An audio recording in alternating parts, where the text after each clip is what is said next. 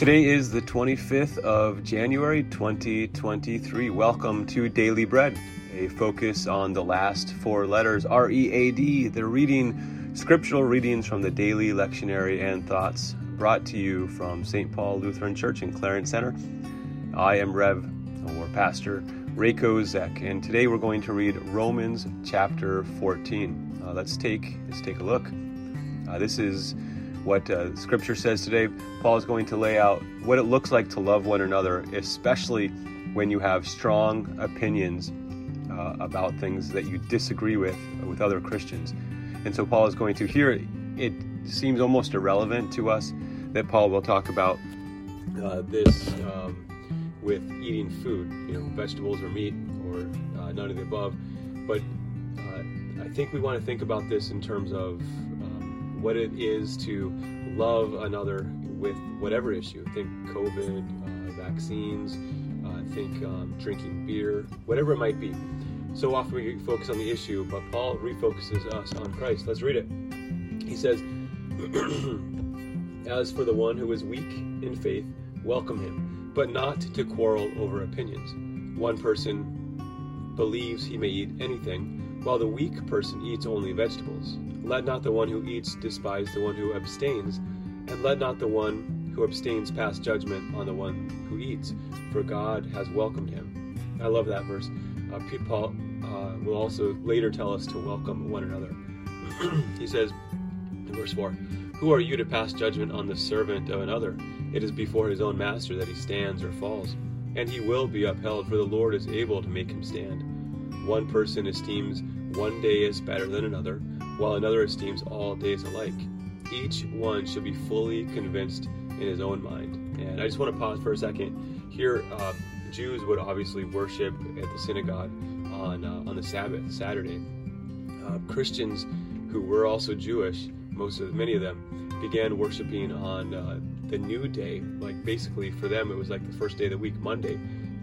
It, this, on Sunday, the day that Christ rose, and I think it's significant that this complete change of the day of worship, uh, you know, overtook the church. And I think it's a good, you know, reminder to us that something major happened on that day of the week. And uh, obviously, we say it's the, the resurrection of Jesus. So something to celebrate. So here, Paul just reminds us that not everyone at this point was worshiping on Sunday. Um, you know, getting up early before work and worshiping on Sunday, but many were, and it was that transition period and somewhat they were judging one another. All right, let's keep reading.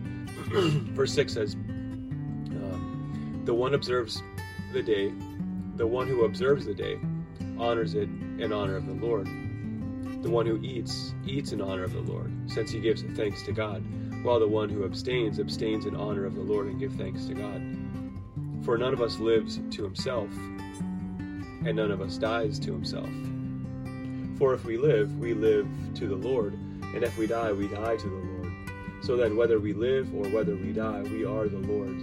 For to this end, Christ died and lived again, that he might be both Lord, but that, that he might be Lord both of the dead and of the living. Why do you pass judgment on your brother? Or you, why do you despise your brother? For we will all stand before the judgment seat of God.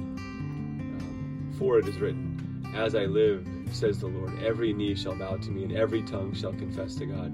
So then each of us will give an account of himself to God. These are some beautiful verses, uh, especially verse 6 uh, and 7 that uh, talk about how, you know, it's not, our life is not our own.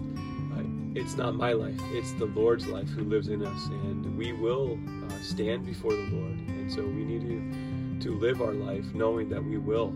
I love to how Paul quotes here from Isaiah that every knee shall bow before God and every tongue shall confess to Him uh, at that last moment. Um, in some ways, you know, when it's too late, who you are, what you are, what you've been already bowing down to, uh, is determined. And um, at this moment, uh, at the end, when we bow down, it's either you know for those uh, who have been redeemed, it is a moment of joy, uh, cannot imagine how glorious it will be. For others, it'll be a moment of terror.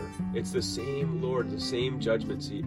It is just whether we are in Him or not. And anyway, One last thing about this verse Paul also quotes this in Philippians chapter 2 and a hymn to Christ. And he says that um, every knee shall bow before Jesus, which is an astounding claim uh, for a Jewish man to make.